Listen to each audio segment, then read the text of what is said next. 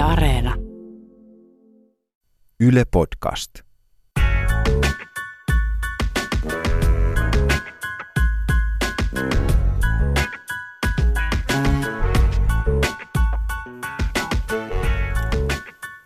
Are you okay? R-U-O-K. Ja siihen A vielä perään.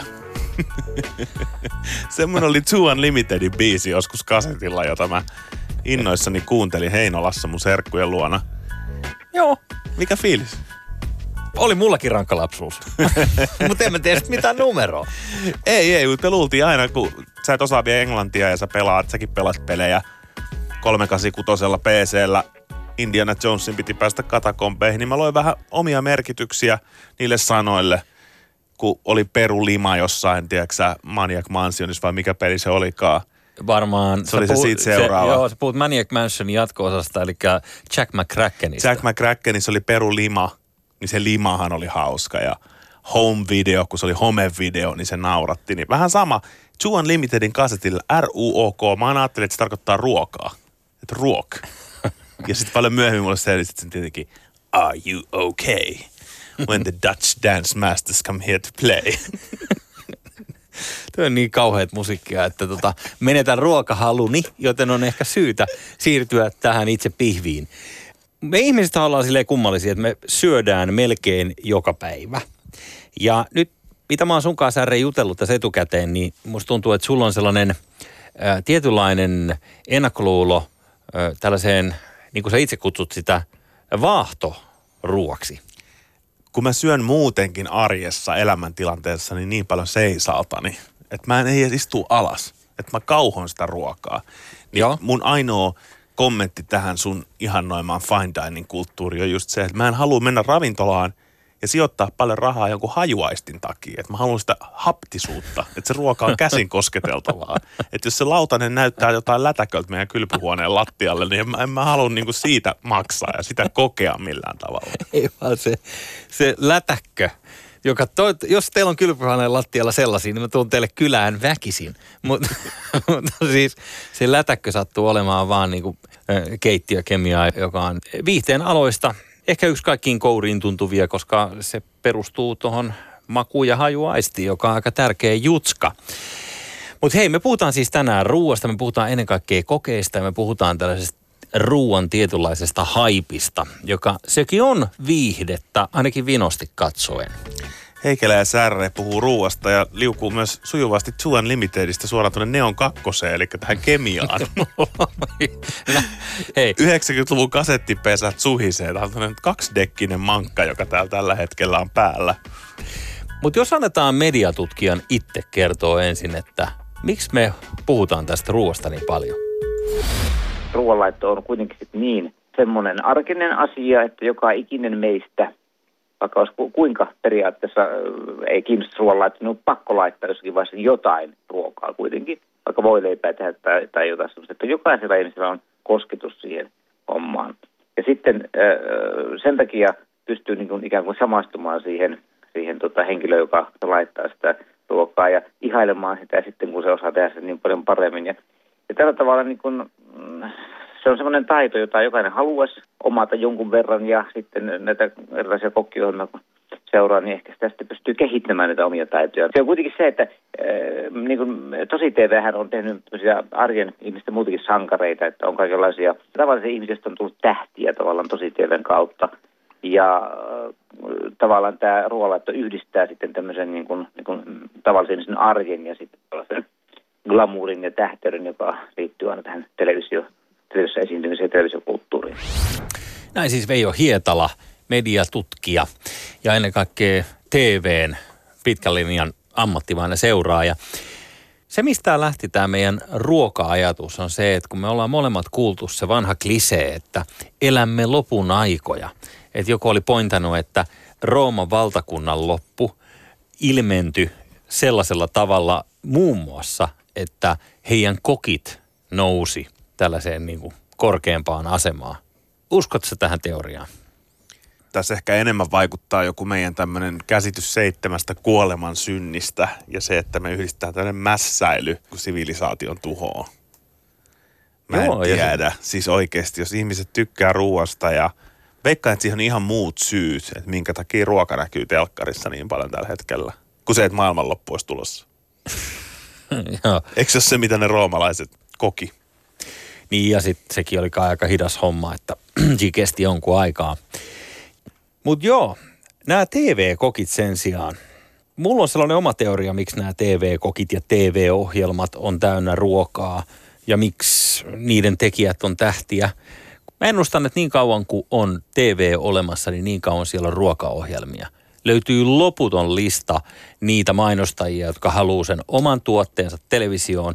Ja jostain syystä, niin kuin sanoin, niin me syödään melkein joka päivä, suurin osa meistä ainakin, niin sille löytyy myös aina ostajia sille ruoalle. Ja aina löytyy joku kulma, mitä haipata ja, ja mitä työntää siihen katsojien päänmenoksi siihen TV-ruutuun. Niin jos sille löytyy mainostajia, niin sitten löytyy myös niitä ohjelmia, koska ne mainostajat kyselee koko ajan, että no olisiko mitään tällaista uutta ruokaohjelmaa, jossa me voitaisiin olla mukana ja, ja me haluttaisiin maksaa tätä ja tuoda nyt näitä meidän kaurakeksejä tai mitä ikinä tuovatkaan. Niin kauan kuin niitä mainostajia on siellä, niin niin kauan se kyllä pyörii tämä TV-ruokashow. Löytyykö sun ystäväpiiristä tämmöistä porukkaa, jotka odottaa avaruusruokaa kuin kuuta nousevaa, jotka mieluummin jättää sitten päivittäiset ateriat syömättä, jos siihen vaan tulisi mahis? Hassua, että otit puheeksi. Joo, tosi moni. Eikö oikeasti? Mä tunnen muutamia tämmöisiä niin sanottuja ruokaterroristeja, jotka on valmiita Tää. laittaa sen sabuen patongin mieluummin blenderiin ja juomaan se, ettei niiden tarvitsisi ettei niiden tarvitsisi niinku käyttää aikaa sen syömiseen. Mä en halua ketään kehottaa mihinkään, mutta jos elämä on tuossa pisteessä, niin sit kannattaa se ehkä miettiä uudestaan. Sulle nautinnollinen elämä on siis myös nautinnollista syömistä. No todella. Eikö syöminen ole kuitenkin aika lyhyt osa sitä ruoan sulatusprosessia, että se syöminen kestää vaan vähän aikaa, sen jälkeen se ruoka menee sinne elimistöön ja alkaa tapahtua kaikkea hälyttävää. No eikö se aika lyhyt aika, kun sä kuuntelet joku hyvä biisi?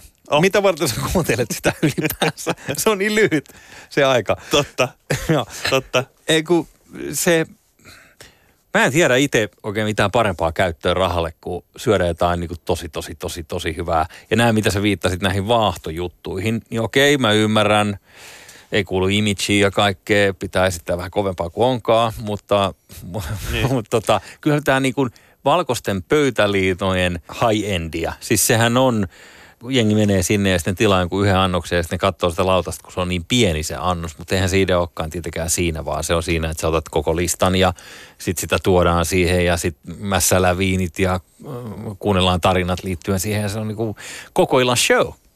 Se on varmasti ihan kivaa. Mä veikkaan, että suurin osa tämän maailman köyhistä esittää kovempia kuin ne onkaan. Okei, hyvä, hyvä kuitti. Se on, siis toihan tää, mutta ehkä sulla kuitenkin olisi siihen, siihen saumat, jossa investoisit johonkin muuhun, kuin en halua mennä ehkä siihen. Mutta mut, mutta tota, toi on tai vähän totta, että tota, ei... Koko kansan Jussi kehottaa suomalaisia olemaan kovempi. Joo, kyllä se on totta, että se on Ihmispotero. Siis ihan sairaan hintasta ja sä oot ihan oikeassa. Mä oon ollut sillä lailla onnellisessa asemassa, että on ollut mahdollisuuksia silloin täällä käydä syömässä tällaisissa paikoissa. Et se on ihan tosi, että se on sen hintasta hommaa, tuommoinen menusyöminen jossain viineneen päivineen. Että kyllähän se niinku, sillähän saa niinku vähintään nyt pitkän viikonlopun jossain, jossain reissussa. Siis joo, se on näin. Mutta kyllä mä annan sulle sen verran löysää tässä, että totta kai mullakin olisi mahdollisuus välillä käydä syömässä. Ja mä välillä käynkin syömässä ulkona. Käyt syömässä ihan välillä. Joo, okay. Ettei ole täysin mitään avaruuspilleriä vielä laitettu koneistoon. Mutta mistä sitten johtuu, että kokit on rock-tähtiä? Siihen meille vastaa Linnea Vihonen, joka on Yes Yes Yes ravintola keittiömestari ja sitten uuden kokkisodan kokki. Ruoka on helvetin seksikästä. Joku tekee vaikka mulle ruokaa tai jos mä valmistan jollekin ruokaa, kaikki yhteisöllisyys, mikä ruokaan liittyy. Onhan se siis tosi seksikästä. Silloin jossain vaiheessa, kun rupesi nousee enemmän näitä niin kuin mies varsinkin kokkeja, sitten se ei ehkä ollut niin tavanomaista, että, että miehet sitten sitä ruokaa valmistavat ja vielä näyttävät hyviltä, niin sitten siitä tuli jotenkin tämmöinen niin kuin rockistaramainen kiva. Kyllä se varmasti johtuu monestakin asiasta, että minkä takia mies laittamassa ruokaa jotain vallankumouksellista. Se on jännä, että esimerkiksi silloin kun on nuorena jossain reppureissus ollut jossain Taimaassa ja sä menet weekend marketille ja syöt semmoisesta styroksiboksista maailman parhaan makuisen karrin, joka maksaa joku euron. Ja sä et ole vieläkään saanut parempaa ja sen tekee joku tämmöinen iäkkäämpi paikallinen taimaalainen rouva. Niin hän on tehnyt mulle sen parhaan safkan, mutta mä en koskaan muista häntä semmoisena starana, että hän oli se stara. Niin mistä se niinku johtuu? Että miksi se ei ole suoraan yhteydessä siihen ruoan hyvyyteen, vaan se liittyy johonkin toiseen. No ollakseen stara, niin siihen pitää rakentaa tietty kehikko siihen ympärille niin, että ihmiset ymmärtää huutaa ja taputtaa. Et, Sähän joskus tapasit sen Anthony Bourdainin. Siis joo. Tämä herra Anthony Bourdain, joka ikävä kyllä lähti keskuudestamme jo, niin hänhän teki oikeastaan itsestään tähden nimenomaan tämän katuruokajutun kautta ja syömällä just kaikki tällaisia vastaavia, mitä itse kuvailit tuossa äsken. Että et sehän meni aina jostain kadunkulmasta, jostain erittäin hämyisestä kärrystä hakemaan niin ihmisten kanssa kaikkea ja ne oli tosi herkullisia juttuja.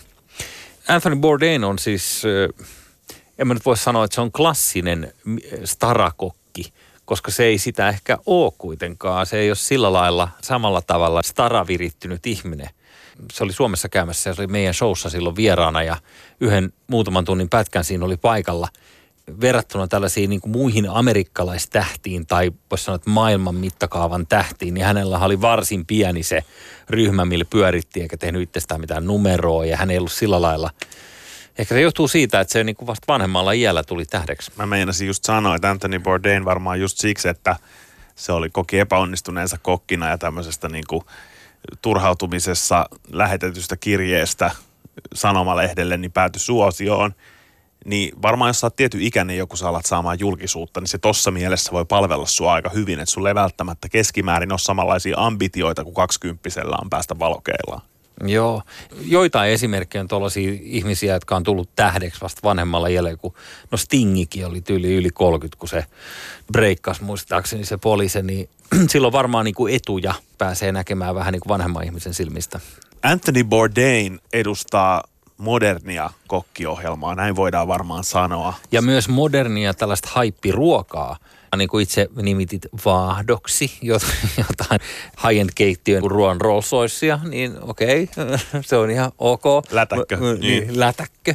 Niin sehän meni sellaiseen pisteeseen, se Michelin tason safka, joku Heston Blumenthal, jolla on just näitä tällaisen keittiökemian kokeiluja, että se sekoittaa jotain niin kuin ihan perversiä keskenään tyyliin, siis vaikka niin kuin tomaattia ja jäätelöä ja sitten se jotenkin niin kuin miksaa ne silleen, että se on ihan tajunnan räjäyttävän niin kuin hyvää sellainen laboratoriomallinen suorittaminen siihen taikuuteen tuli siihen pisteeseen, että se varmaan niin kaipas myös tällaisen vähän niin kuin vastavedon, että, että hei, come on, että ei nyt jäykistellä, että tehdään tällaista vaan tästä katuruokaa, että tämä on paljon mielenkiintoisempaa isot yritystoimijat käyttää trendiennusteita ja trendiennustajia, tällaisia trenditoimistoja. Ja usein tämmöiset trendit on myös ennakoitavissa, että se heilurin liike liikkuu sieltä toiselta puolelta toiselle. Et silloin kun ollaan menossa tosi high-endinä, niin se on tosi loogista, että seuraavaksi tulee täysin vastareaktio, joka on tosi vaikka katujen läheistä. Anthony Bourdainin ohjelma on paljon muutakin kuin sitä, että syödään tiettyä ruokaa. Se on just semmoista, että siinä kohdataan joku ihminen. Barack Obama halusi olla tässä ohjelmassa mukana ikään kuin kohdattavana, että he istuu yhdessä jonkun annoksen äärellä.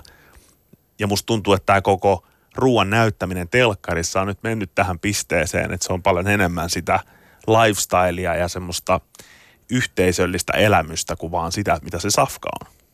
Joo, ja sitten yksi asia siitä Anthony Bourdainista, kun sitten on aika monta kertaa joutunut vastaamaan, kun ihmiset on sitten kysynyt, että minkä takia te ette niinku neuvonut sitä jonnekin niinku makeeseen paikkaan, että kylmäpihlajan majakalle olisi pitänyt mennä tekemään sitä, tai tiedätkö, tänne olisi pitänyt mennä tekemään tätä. Kun ne suomalaiset, jotka on nähnyt sen jakso, missä Anthony Bourdain on Suomessa, sehän on niinku aika epäsuomalaista ja mihin häntä viedään siellä, eikö niin, kuppaamaan ja mitä kaikkea siinä menee sen humalaisen isoäidin luokse, joka löytyi meidän ohjelman kautta. Mutta se ryhmä, joka tuli paikalle ja Anthony Bourdain itse sanoivat, että he ei halua mitään makeeta. Että he, heidän tarkoitus oli tehdä juuri sellainen jakso, kun Suomessa tuli, ja he tahalteen etsivät juuri tällaiset paikat, mihin he halusivat mennä tekemään sitä. Että niitä ei kiinnostanut mikään niin kuin kaunis järvimaisema ja kuikka ja tämä. Se ei ollut niin kuin siitä kiinni ollenkaan, vaan se oli lähtökohta, että tehdään tällainen. Nykyään halutaan nähdä kameralla realismia ja jotain paljon aidompaa. Ei ehkä niinkään mitään valistavaa sanomaa, mutta näin ei ehkä aina ole ollut, jos puhutaan TV-kokkauksesta. Ja tästä meille kertoo lisää mediatutkija Veijo Hietola. Siis, siis kokithan on ollut oikeastaan, ja, ja tämmöiset ruoanlaittajat, keittiömestarit ja mitä nyt on ollut, ne on ollut tähtiä televisiossa oikeastaan tuolta kun itse olen tämmöistä vähän vanhempaa ikäpolvea, niin muistan tämän televisiokulttuurin alkuvaiheet, niin kyllä jo ihan kustuu lopulta lähtien, niin on ollut, ollut jonkinlaisia tällaisia kokkiohjelmia, ja niiden kokkien funktio on muuttunut aika paljon sitten, että silloin äh, Veijo Vanamon ja Jaakko Kolmosen aikaan äh, 70-luvulla, niin, niin se tämmöinen valistus oli se tärkein asia näistä, että, että valistettiin niin kuin terveellisiin ruokatapoihin, ruokatapoihin suomalaisia. Ja nyt sitten taas tänä päivänä, hypätään 70-luvulta tähän päivään, niin se on muuttunut sillä tavalla, että lifestyle – enemmänkin siinä, siinä tota, niin painopisteellä. Toki se terveystykin aina muistetaan välillä huom, huomata, mutta tota, kyllä se elämäntapa ja herkuttelu ja kaikki tämmöinen, miten erilaisiin elämäntapoihin kuuluu, niin kuin tämmöiset herkkuruot, niin, niin se, se on ehkä se suurin asia näissä nykyisissä kokkiohjelmissa. Ja, ja niitä ympärillä on rakennettu kaikenlaisia genrejä, on kaiken maailman kokkisotia ja muita tällaisia game showta ja kilpailuja ja vastaavia. Että tota, että siitä saadaan hirveän paljon irti tästä näin yksinkertaisesti ruoanlaitosta. Tässä oli ihan hyvä pointti, että tällainen valistus, TV-kulttuuri tai tämmöinen, missä opetetaan, että miten oikeasti tehdään kahdella markalla makaronilaatikko ja miten saadaan ne vähät rahat riittämään siihen ruokkimaan perhe ja näin poispäin, niin tämä on vaihtunut kyllä toisenlaiseen. Ja sitten on erikseen vielä tietysti tämä terveysruokabuumi kokonaan se on asia erikseen. Mutta saanko kysyä sulta, kuule räbäkeisari, että mitäs, mitäs sulla lukee Raiderissa, jos sä menet tästä nyt sitten sanotaan lievestuoreille keikalle? Takahuoneen raideriin kuuluu alkoholia, suolaa ja sokeria näin pääpiirteittäin. Että siellä on valkoviiniä, kuohuviiniä, jotain olutta. Että sitten jos on jotain tanssijoita mukana tai isompaa ryhmää, niin kaikille vähän riittää. Sitten siinä on pähkinöitä, hedelmiä, ehkä jotain perunalastuja, karkkeja, kahvia, teetä, pyyhkeitä, vesipulloja, mustia ruusunlehtiä ja pelkästään keltaisia eminnem karkkeja. No ei, noin vikat nyt oli Joo, vähän ylimääräistä jatsia, mutta Joo. joka tapauksessa... Peppersi, Peppersillä on käsittääkseni ollut tämä klassinen juttu, että pitää ne eri, eriväriset M&M-karkit sieltä hakea. Mä itse asiassa kävin kysymässä yhdeltä mun ystävältä, joka on pitkään ollut töissä yökerhossa, että minkä tyyppiset hommat on sellaisia, että yökerhossa on helppo hoitaa ne missä päin Suomeen vaan. Että onko joku tietyn maalainen valkkari, mitä yleensä on tai muuta, niin mä sain vähän tämmöistä konsultaatioa, että mikä olisi semmoinen raideri, joka on suht helppo toteuttaa, niin sitten myöskin saa ne, mitä haluaa toi on yksi näkökulma ja sitten toinen näkökulma niihin on se, että pyydetään jotain niin käsittämättömän vaikeaa, että jos ne pystyy sen toimittaa, niin sitten niillä on kaikki muukin kunnossa. Oli meillä festareilla joskus semmoinen, että me vaihettiin aina semmoinen eksoottisempi viinapullo siihen, että siellä oli joku meskalpullo tai sitten joku, ja sitten aina kun sen sai, niin vaihettiin se siihen raideriin, että sieltä tulee sitten joku ja sitten keräiltiin niitä niin kuin pahan päivän varrella. Mitä se tarkoittaa, että vaihettiin siihen raideriin? Eli kun niin. yksi oli saatu, että ei vitsi, oikeasti hoiti sen meskalin. Aa, joo, ja sitten sit me vaihettiin, että seuraavaksi katsotaan, että saadaanko mitään niin kuin 150 konjakki ja sitten kun sen saa, niin sitten vaihtaa sen, että se oli vähän sellainen kettuudellinen. Mietin, että siellä jollain menee työpäivä, kun se menee. Joku painaa fillarilla tilaa Helsingistä tokkaat jotain vodkapulloa. Niin, niin, voit sä tuoda, voit sä tuoda samalla, kun sä tulet tänne näin, tälle bändille tarvitaan sitä ja tätä. Mutta kun tota sun Rideria kuuntelee, niin ehkä sellainen havainto on todettava, että ei se nyt ainakaan ihan täysin Kalifornia-dietti ole, että ei ole. Ei ole vihreätä lautasella eikä, eikä ole tofua eikä ole. Mun lukee, että lämmin ruoka ei mielellään punaista lihaa, on se mun raideri. Joo. Onko tämä joku ideologia tämä, ettei punaista lihaa? Se ehkä vaan käytäntö, että se on usein niin myöhään se ruokailu, että se vähän kevyempi. Jos on kana tai kala, niin sitten ehkä esiintyä paremmin. Niin. niin se on enemmän funktionaalinen pystyt sä siis oikeasti syömään ennen kuin Pakko sä syödä, jos sulla Hää? on vaikka, mieti jos sä matkustat joku kuusi tuntia vaikka jonnekin. Niin. Sä yleensä syöt ehkä joskus yhdeksältä illalla.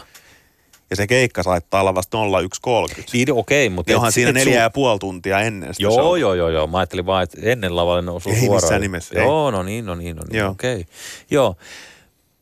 Mutta tätä ideologiaa mä kysyn sen takia, että varsinkin kun puhutaan tällaisista niin sanotuista muotidieteistä, niin se alkaa muistuttaa sellaista niin kuin suhtautumista uskontoon. Se, ihan esimerkkinä kerron, että itse tein sellaisen ruokavaliomuutoksen tuossa joku reilu vuosi sitten, ja mä en halua mennä yhtään siihen, että minkälainen se on se muutos. Minkälainen Mut- se Mutta äh, mä, kun mä jossain vaiheessa niin kerroin sitä, että kun kysyivät, että no mitä, mitä sä oot muuttanut, mä kerroin, että mitä mä oon muuttanut. Niin sit alkaa se keskustelu heti, että no joo, okei joo, toi noin, mutta ei sun kannata tota noin tehdä, koska sitten sun kannattaa hei ottaa huomioon tämä ja tämä ja tämä ainesosa. Niin sitten mä huomasin vaan, että mä pääsen niinku paljon helpommaan siitä, kun mä en puhu siitä ruoasta, koska se on vähän samalla lailla nimenomaan uskontoon mm. suhtautuminen, että ihmisillä on se niin syvissä, että kukaan ei jaksa kuunnella sellaista niinku paasaamista, että miten mä muutin mun ruokavaliota, kun on se niinku saman tien seuraava aihe. Se on totta. Ei jaksakaan. Mm. Mä en jaksa yhtään kuunnella semmoista. ja mä pystyn kokemuksellisesti sanoa, että mä oon myös itse ollut semmoinen ihminen, joka on paasannut sitä joskus. Mä oon kokeillut ruokavalioa, joka on ollut aika intensiivinen. Se on ollut, toiminut mulle silloin, mutta mulla on ollut syitä myös muuttaa mun ajattelutapaa. Nykyisin mä ajattelen, että ripustautuminen johonkin tietynlaiseen ajattelutapaan, niin se ei niinku käytäntöä. Mä tykkään tehdä sen päätöksen joka hetkessä ja joka päivässä uudestaan, että mikä nyt on oikeasti fiksuu syödä tässä tilanteessa. Sitten tietysti eri asia ruokavaliossa on se, että jos sä satut olemaan joku esimerkiksi urheilija, jolla on suora hyöty siitä, mitä hän syö, niin vaikuttaa suoraan siihen ammattitaitoon, miten hän pystyy asiansa hoitaa.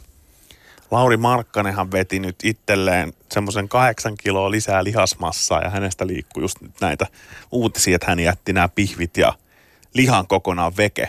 Eli tämmöinen kasvispainotteisempi safka on muodissa myös urheilijoilla. Joo, mutta ei, ei voi saada kahdeksaa kiloa ilman lihaa, hei. Tää- Huomaatko mikä reaktio Mä huomaan, mä huomaan mikä reaktio se. Mä, mä oon itse kokeillut myös vegaanista ruokavalioa joskus vetänyt vuoden ja hyvin sitä sinänsä pärjäs, ei siinä mitään. Mutta eikö se ole jännä, että vähän niin kuin Veijokin tuossa sanoi, niin se mitä me katsotaan telkkarista on usein sitä herkkujen mässäämistä. Mutta se, mistä me tykätään puhua toisillemme ja missä me opastetaan toisia, on tämä terveellinen ruokavalio. Se on aika kummallista senkin puolesta, että jos katsoo meidän kauppojen ruokahyllyjä, niin nehän on täynnä siis ihan mitä tahansa, mistä päin maailmaa vaan. Ja harvemmin kuulee, että kukaan silleen, että hei, että joo, mä tein tu- just tota filippiläistä fuusiokeittiötä itse kotoa. Ostin tuolta sittarista ainesosat. Vaan enemmän sen perustuu just tähän ehkä tähän terveysasiaan. Että vaan se, niin kuin, että tehdään jotain, koska mehän eletään kulutusyhteiskunnassa, missä sä voit Suomeenkin tilata niin kuin ihan mitä tahansa. Haluaa olla sesonkiajattelussa mukaan, ei sun tarvi olla. Sä voit elää niin kuin jonkun Etelä-Amerikan sesongin mukaan. Oot sä elänyt muuten Etelä-Amerikan sesongissa koskaan? En ole elänyt, täytyy sanoa. Ja kyllä mun täytyy myös sanoa, että jos mun pitäisi sanoa joku brasilialainen ruoka, niin kyllä aika lyhyt lista tulee. Mutta kaikkea löytyy nykyään. Mitä vaan voi, ja siitähän Linneakin just puhuu, että haluttiin me miten vaan ajatella asiaa, niin käytännössä me ollaan kulutusyhteiskunnassa, jossa hyllyt notkuu tällä hetkellä. Teekauppa, silloin kun olin pieni poika, oli teekauppoja ja sinne äitin kanssa joskus mentiin, niin siellä taisi olla kolme erilaista juustoa. Että jos oikein haluttiin etnisesti syödä jotain, niin pantiin ruokaa ketsuppiin. Just näin. No, et, et kyllä siitä on jonkun matkaa tultu. On ehdottomasti. Ja toi eksoottinen ruoka siinä mielessä, mä väitän, että se on helpompi tehdä ihan huippu, huippu, huippuruokaa jostain tuollaisesta eksoottisesta aineosasta verrattuna siihen, että me yrittäisiin meidän karjalanpaistista tai poron käristyksestä tai tiedätkö, high-end Karjalan piirakoita, niin, niin se on tosi, tosi vaikeaa, koska ne on niin tuttuja meille, ne kaikki ainesosat. Kummasta tykkäät enemmän, jos sun pitäisi nyt syödä pelkästään eksoottista safkaa tai Karjalan piirakoita, niin kumpi se olisi? Tai siis suomikeittiö. No kyllä mä syön varmaan koko ajan äh, aika paljon muuta kuin suomikeittiöä. En Mä, Syöt Siis- sä keikoilla jotain? No hyvin harvoin. Tai silloin, jos on tietysti pitkä keikka, niin joutuuhan sitä nyt vetää, mutta mut, mut, tota, Enemmän oksenteluksi menee. ei, ei, en mä tiedä, se syöminen on sellaista, se on sellaista laiskan miehen omaa. Sitä voisi kotona olla laiska ja syödä miten Totta. haluaa. Mutta joo, Niin sä meinaat, että kun heittää vähän inkivääriä, chiliä ja jotain limeä, niin se maistuu heti vähän erilaiselta. No kysy Tomi Björkiltä, hän sen tietää, että se, että sä saat niin tuommoisesta vieraista ja eksoottisista mausta tehtyä taikatemppuja, niin osa siitä twististä tulee jo siitä, että me ei olla totuttu syömään ylipäänsä niitä mausteita tai niitä ainesosia samalla tavalla. Niin me ei oikein osata tajuta edes, että onko se keskivertoa vai onko se niin kuin tosi tosi hyvää. Kyllä mä vähän niin kuin alan lämpeä tolle sun high fly frequent flyer ravintola fiilistelijälle. Että sä on vähän tommonen ihme onks ylä... joku loungeissa istuva ihminen Sä oot vai? vähän tommonen Laser Suit Larry and the Lounge of Lizards, tommonen ylä, yläkerran liitäjä. Mutta siis mä, kyllä mä niin kuin on enemmän sitä mieltä, että jos mun pitäisi valita ideologian, vaikka me eletäänkin linjan mukaan kulutusyhteiskunnassa, niin en mä pystyisi ripustautumaan mihinkään ideologiaan. Enemmän mä mietin, että ajattele kaikki niitä ihmisiä, jotka jätti Titanicilla jälkiruoan tilaamatta. Ja ajattelin, että ei ollut gluteenitot piirakkaa. Niin mä uskon, että ne ties eh, hirveästi gluteenittua. No ne ei tiennyt siitä. Mutta siis silleen, että olisi ehkä kannattanut vetää se jälkiruoka. Tämä on hyvä pointsi. Mutta siis Että mä rupean niinku lämpeä tälle jutulle, kun sä heität mulle tätä kaikkea. Että sä oot käynyt jossain tuommoisessa cross korea chili jumpassa. cross Korean chili. Huikeeta. Vaikka tämä nyt on tosi fansipänsiä puhua näistä hienoista, ö, eksoottisista mauista, niin kuitenkin sit se kannattaa muistaa tämän tähteyden lisäksi, niin, niin tämä keittiöhomma on kuitenkin sitten aika, aika niinku kovaa bisnestä.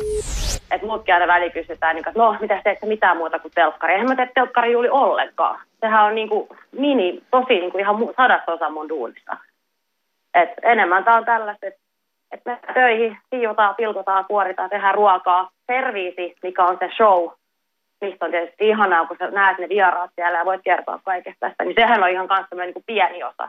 Et suurin osa on just sitä, niin kuin, että pitkän päivän jälkeen illalla. Ja sitten on aina se, että joka päivä keittiö siivotaan lattiasta kattoon. Siis kaikki saippualla, pöydät, lattiat, seinät, katto, laatikot, jääkaapit. Ja se on aika rankka osuus, jos on tullut vaikka lauantain 13 tuntia suunnista. Bassolehteä päätoimittaessani aikoinaan haastateltiin erästä ihan Helsingin yhden huippuravintolakokkia, joka oli 16-vuotiaana aloittanut kokihommat ja saanut muutaman vuoden kuluttua burnoutin. Tämä, mitä Linnea tässä kuvaili, mä, mun ei tarvitse sitä epäillä hetkeäkään, koska silloin kun me haastateltiin tätä henkilöä, niin hän kertoi tosi eksaktisti just siitä, kun sä sitoudut tähän keittiötapaan toimia, niin silloin sä myöskin elät sitä elämää ja sun on tosi vaikea lähteä sit pois ja odottaa uutta mahista, jossa sun pitää melkein vaihtaa maata ja mennä jonnekin muualle. Piirit on pienet ja se myös koukuttaa ihmisiä tähän elämäntapaan. Joo, ja sitten se on aika raakaa, ainakin ulkopuolisena seurattuna se, miten tuollaisessa keittiössä toimintaa. Että siellä ei ensinnäkään kysytä konditionaalin kera, että isi sitä, isi tätä, voisitko, voisisitko, vaan ne tulee ne käskyt aika raasti suoraan päin naamaa, palaute tulee täysin. Sitten koko ajan pitää tehdä kuutta asiaa kenties yhtä aikaa, jossa satut olemaan siis tällaisessa keittiössä, missä mistä tapahtuu, että tuossakin linja kertoi siitä pilkkomisesta ja siitä, niin se mitä mä oon ymmärtänyt, jos sä satut olemaan tällaisen hyvin suositun raflan keittiössä, se todella on käytännön juoksemista ja erittäin niin kuin stressaavaa se hektinen aika, kun mitä, no, jokainen voi miettiä, että jos on niin muutama ihminen keittiössä ja sitten yhtäkkiä niin sun pitäisi tehdä niin kuin vaikka 150 ihmisen ruuat noin, niin Suora lainaus kahdeksan vuoden takaa Helsingin suosituimmista ravintoloista työskennelleeltä kokilta. Periaatteessa jatkuva itsensä kehittäminen poikii kiinnostavampia työpaikkoja ja mahdollisuuksia kehittää itseään, mutta se tuo mukanaan pidemmät työpäivät ja tuntipalkkana laskettaessa huonomman palkan. Itse olen tehnyt neljä kuukautta noin 300 työtuntia kuussa, ehkä nousujohteisimmassa helsinkiläisravintolassa, ja vuokran jälkeen palkasta jää käteen sellaista 500 euroa.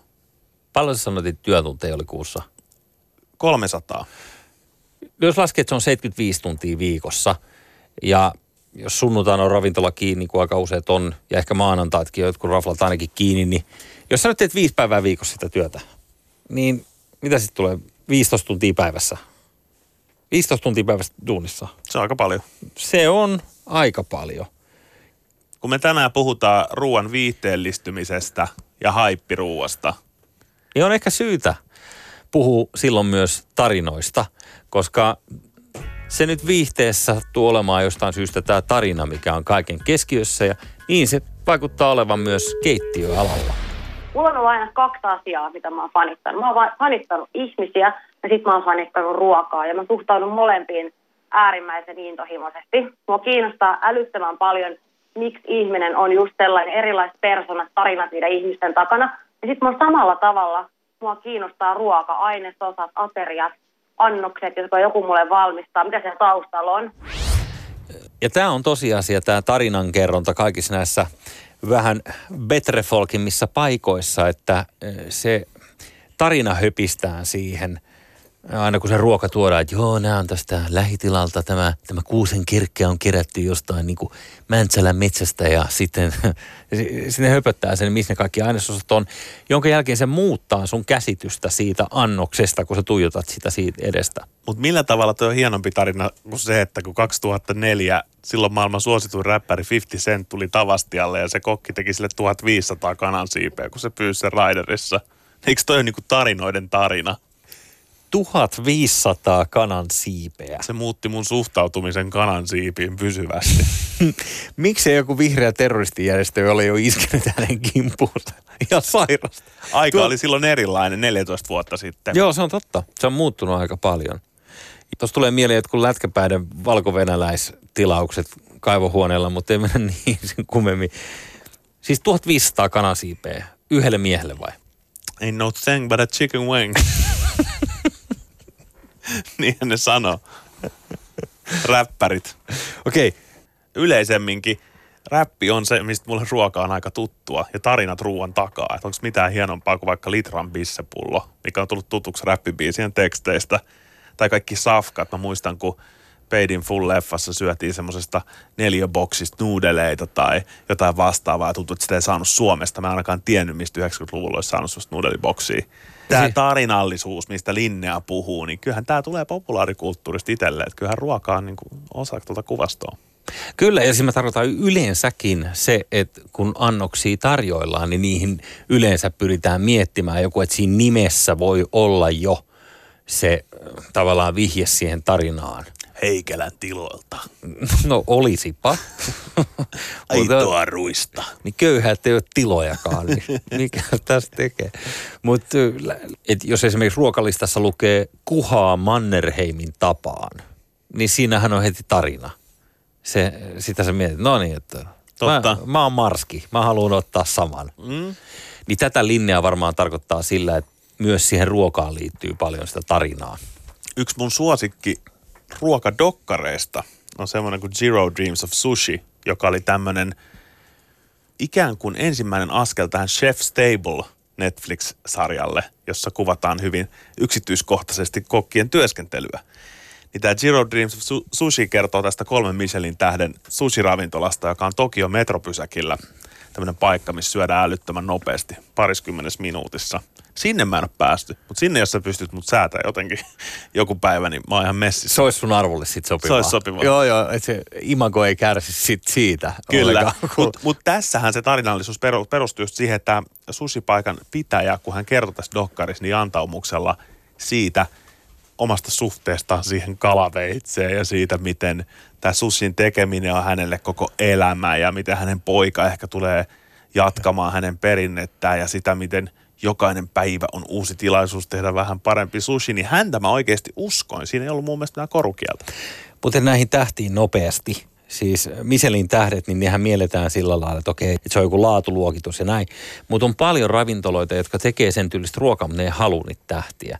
Ja ennen kaikkea, että jos sä saat sen kolmen tähteä, niitä ravintoloita nyt maailmassakaan ei ole kuitenkaan mitenkään niin kuin joka pitäjässä. Niin ne kolme Michelin tähden paikat, että heti jos ne menettää sen yhden tähden, niin se on käytännössä ravintolan loppu. Koska se alkaa se, että jos sä saat tähden ja menetät sen, niin sä oot out.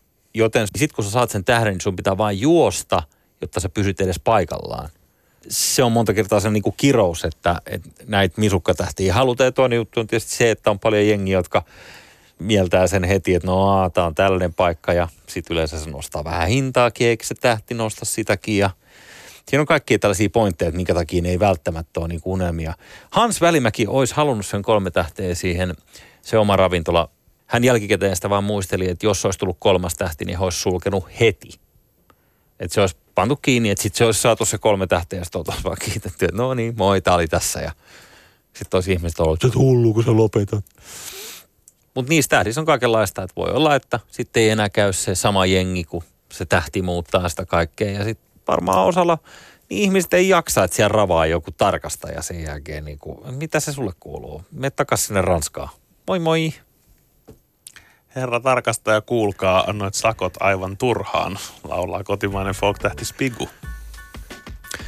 Mutta vielä kerran se perimmäinen kysymys. Minkä takia me ihaillaan kokkeja? Voi olla, että, että tämä liittyy tosiaan tähän tämmöisten niin perinteisen kädentaitojen äh, ihailemiseen ja harrastamiseen ja äh, semmoiseen epätoivoiseen halun ylläpitää jollakin tavalla tällaista tassia tällaiseen itse tekemiseen.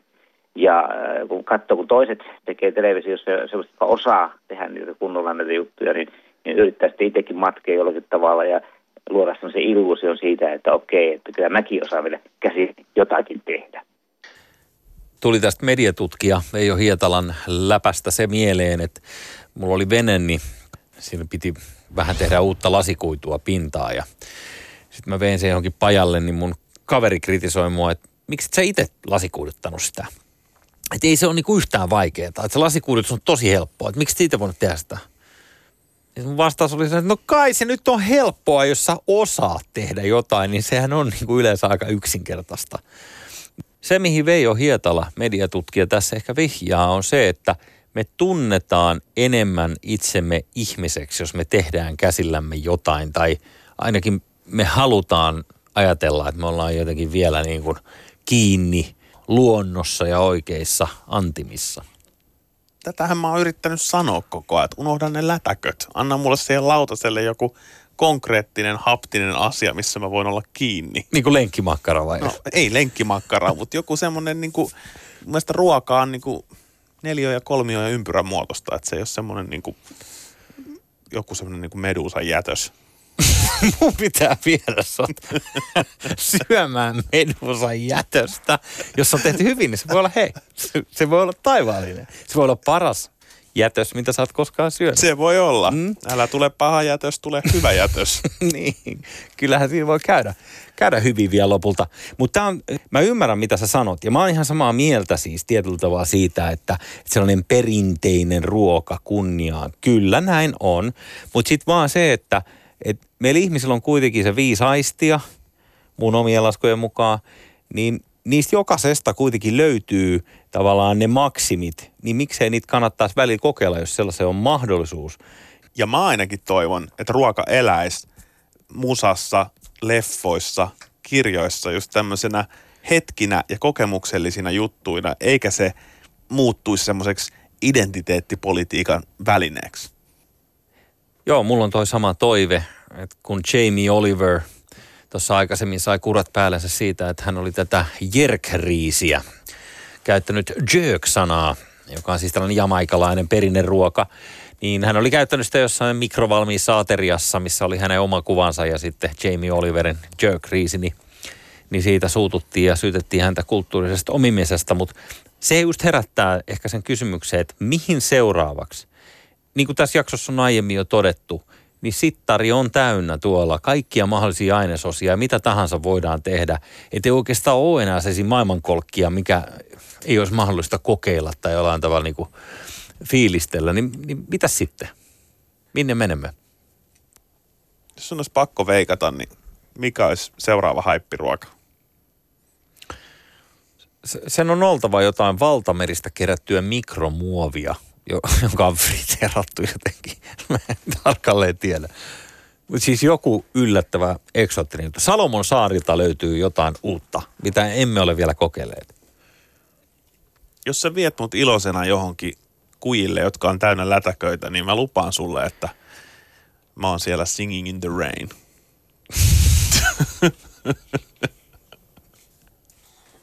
Toi on kova lopaus. Mutta sen sijaan, jos sä viet mut joskus esimerkiksi jokin päkkärillä, niin mä rupaan syödä niitä perunalastu ilman, että mä murustan niitä. Käykö? Se on iso lupaus. Haaste otettu vastaan. Joo. Mä sulatan ne mun suuhun, ne ei raksu ollenkaan. Mitä sä luulet, Särri, että kuinka monta podcastia meidän tarvitsisi tehdä, että me alettaisiin olemaan niin kuin hyvässä iskussa? Hans Välimäki joskus sanoi, että kun hän tekee 400 annosta jotain, niin sen jälkeen se alkaa löytyä se herkkyys siihen, että nyt on niin kuin paistopinnat kohillaan, niin pitäisikö meidänkin kiskasta 400 tällaista? 400 podcastin kierros. Hans on varmasti ihan oikeassa, mutta se trendi menee myös toiseen suuntaan. Mäkin tässä just näin yhden kollegaa, joka kiroili taluttaessaan lapsia ravintolapäivänä, että on tämä nyt kummallinen trendi, kun täytyy huutavia lapsia viedä jonottaa puoli tuntia jotain amatöörien tekemiä lihapulloja.